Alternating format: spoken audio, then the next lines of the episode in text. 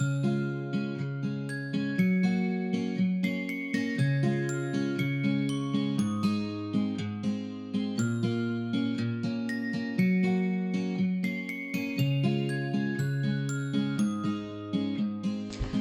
und herzlich willkommen hier beim Podcast Lebenslust fünfzig plus, dein Podcast mit Herz und Gefühl. Mein Name ist Karin Wittig, ich bin hier der Host und ich freue mich wie jede Woche, wenn du wieder mit dabei bist. Ja, diese Woche will ich gern mal über ein Thema sprechen, was mich so in den letzten Tagen beschäftigt hat. Und zwar, ich, ja, ich habe ja immer gern so Fragen, die ein bisschen tiefer gehen, die jetzt nicht, die sich nicht nur ums Wetter oder Corona drehen, sage ich mal. Und da ging es darum, wenn du so zurückblickst in deinem Leben, in welche Situationen oder zu welchem Zeitpunkt ähm, hast du für dich Dinge erreicht, die dir wichtig waren. Und du kannst so weit zurückgehen, wie du dich halt erinnern kannst und nachher gucken, Ähm, ob es einen roten Faden gibt, und ja, je nachdem, was du da draus machen kannst. Das war jetzt in Business Coaching, aber das kann man ja genauso gut aufs Leben irgendwie für sich betrachten. Und ich habe überlegt, was bei mir diese Punkte waren. So im ersten Moment ist mir gar nicht so viel eingefallen, aber dann habe ich ja ein bisschen länger drüber nachgedacht und habe festgestellt, dass ich für mich die größten Erfolge hatte, und zwar immer dann, wenn ich für mich ganz klar war, wenn einfach, ja, wenn ich genau wusste, was ich will oder wo ich hin will. Und ähm, das sind gar nicht so viele Situationen, aber das muss auch gar nicht sein. Ähm, das hat für mich gereicht, dass ich für mich da einen roten Faden gefunden habe und ähm, für mich daraus mitnehmen, einfach wie wichtig das ist, dass du für dich selbst klar bist, wo du hin willst. Solange du wirklich in dein Navi kein Ziel eingegeben hast, wirst du immer wieder kreuz und quer durch die Gegend fahren, ohne zu wissen, wo du eigentlich hin willst. Und je nachdem, vielleicht landest du am Meer, vielleicht landest du auch irgendwo in der Pampa, keine Ahnung. Auf jeden Fall dachte ich für mich, ich fand es ganz hilfreich, ähm, mir immer wieder klar zu machen, was ist mein Ziel, wo will ich hin, wie will ich es haben. Und ja, es sind immer wieder die gleichen Fragen, mit denen man sich letztlich beschäftigt, aber irgendwie scheint was dran zu sein. Und das fand ich so im Nachhinein, ja, jetzt doch nochmal ganz eindrücklich, weil mein erster Punkt, den ich für mich so notiert habe, da war ich gerade mal Anfang zwanzig, wo es darum ging, nach meiner Ausbildung, wo ich da hinkomme, und mir einfach klar war, ich wollte auf eine ganz bestimmte Station, und ähm, bin da damals auch zur obersten Leitung und habe einfach ges- bin für mich eingetreten und habe gesagt, ich will da unbedingt hin. Und irgendwie war ich so überzeugend, dass das auch geklappt hat, obwohl es im Vorfeld eigentlich hieß, dass da keine Stelle frei ist. Und genau, so hatte ich einfach noch so ein paar Erlebnisse. Und ähm, ja, muss ich sagen, im Nachhinein macht mich das eigentlich ganz, ganz happy. Das bestärkt mich richtig. Je länger ich drüber nachdenke, denke ich, ja, geht doch. Wunderbar. Ja, vielleicht ähm, hast du auch mal Lust, dir da ein paar Gedanken drüber zu machen, weil man hat ja doch einiges im Leben erlebt, und vielleicht findest du auch für dich einen roten Faden, das würde ich mir wünschen, und ja, viel Erfolg dabei. Dann noch ein zweites, ja, was heißt Thema? Also ich bin jetzt schon ein paar Mal drauf angesprochen worden, gerade von Leuten aus meinem direkten Umfeld hier, die ähm, mir gesagt haben oder rückgemeldet haben, dass sie eigentlich gar nicht so richtig verstehen, was ich gerade mache oder was das mit diesem Conscious Reading ist. Und ähm, ich bin sehr dankbar für die Rückmeldung, weil ja, für mich ist halt, ich, ich gehe damit gerade so viel um, und ich bin mir oft nicht sicher oder denke, ja, ich will ja auch nicht ständig das Gleiche erzählen, ich will ja auch nicht langweilen oder immer mich wiederholen, wie auch immer. Aber in dem Fall fand ich es jetzt ganz, ja, wirklich hilfreich zu hören, dass das so ein bisschen spooky klingt, was sich da alles treibt. Deshalb habe ich gedacht, ich sage einfach nochmal ein paar Sätze dazu, weil dieses Conscious Reading, das ist das bewusste Lesen und Erschaffen aus dem Feld. Das ist das morphische Feld und ähm, ich kann es dir physikalisch nicht erklären. Das muss ich auch nicht, weil mich interessiert es nicht. Ich kann das so stehen lassen. Ich weiß einfach, dass es funktioniert. Und was mir am allerbesten hilft oder auch geholfen hat, das ist der Vergleich mit dem Familienstellen, weil das kenne ich von früher, das habe ich schon öfter gemacht und war da ja einige Male als Vertreter gestanden und weiß einfach, dass du plötzlich, wenn du in die Rolle von dem Stellvertreter gehst, hast du plötzlich Empfindungen, dir wird es warm, dir wird es kalt, wie man, wie man schön so wirklich sagt, dir wird es ganz warm ums Herz oder dir wird es eiskalt oder du fängst an zu frieren oder ich hatte auch schon mal das Gefühl, oh, eine Last ist auf meinen Schultern, ich kann überhaupt nicht stehen, ich muss runtergehen oder mich klein machen oder was weiß ich, meinen Kopf einziehen, wie auch immer oder ich fühle mich happy oder ich kann irgendwo nicht hingucken, wie auch immer, das sind genau Das ist genau das gleiche Phänomen. Du spürst dich in das Feld von jemand anders ein, natürlich immer auf, ähm, sag ich mal, auf, auf Anordnung. Nee, das, das klingt ähm, falsch, du weißt, was ich meine. Also das machst du ja nicht einfach so aus Spaß an der Freude, sondern nach Aufforderung, so muss ich sagen, kannst du dich in das Feld einspüren und du gibst einfach das wieder, was da ankommt. Und ich stelle mir das ähm, vor wie eine Straße oder wie eine Autobahn praktisch ins Universum oder nach oben. Du kannst das auch nennen, wie du willst. Und ähm, diese Straße ist durchaus zweispurig. Also du kannst zum einen Fragen hochschicken und zum anderen kannst du aber auch einfach nach Botschaften fragen und dann guckst halt, was von oben runterkommt. Für mich ist das halt von oben nach unten, weil für mich das Universum irgendwie oben ist. Das ist aber nicht festgelegt, das ist, das kannst du für dich selbst entscheiden. Für mich ist das halt so eine Verbindung von, von oben nach unten.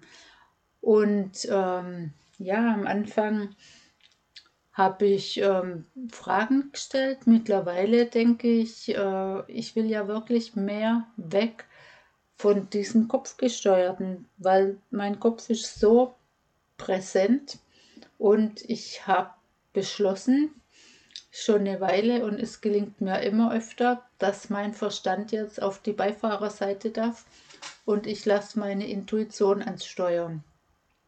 Aber ich bin da auch noch am Üben und wie gesagt, ähm, es wird immer besser. Aber wenn ich Fragen stelle, dann habe ich halt schon wieder meinen Kopf, der aktiv ist und sich überlegt, hier und da und dort. Und wenn ich jetzt ähm, diese Botschaften empfange, dann habe ich eher das Gefühl, dass die Intuition am Steuer sitzt. Und genauso, ähm, das ist das Bild, was sich für mich, was sich für mich ähm, so kreiert hat. Und damit komme ich gut zurecht. Und was ich auch noch spannend finde, und ich glaube, ich habe es auch schon mal geteilt, wie gesagt, ich, ich will immer mich nicht wiederholen oder euch langweilen, aber ich fand es für mich auch eindrücklich, nämlich, dass diese Straße oder diese Autobahn eine Engstelle hat, wo wie so eine Brücke drüber ist.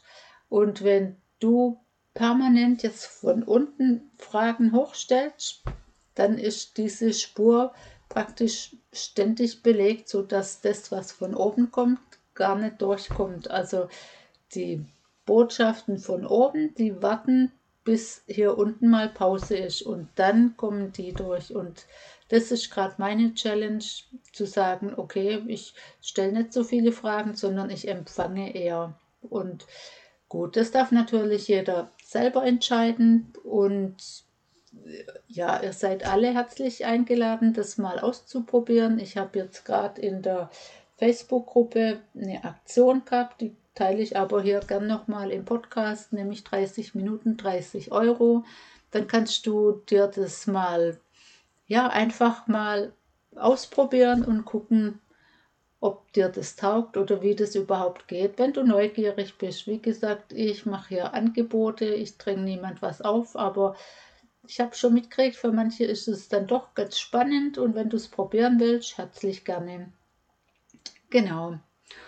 Und das andere, ja, das Human Design, das ist ein Thema, da tauche ich auch gerade noch tiefer ein in die Gegenrichtung, also der Gegenpart zum Human Design, das sind die Gene Keys.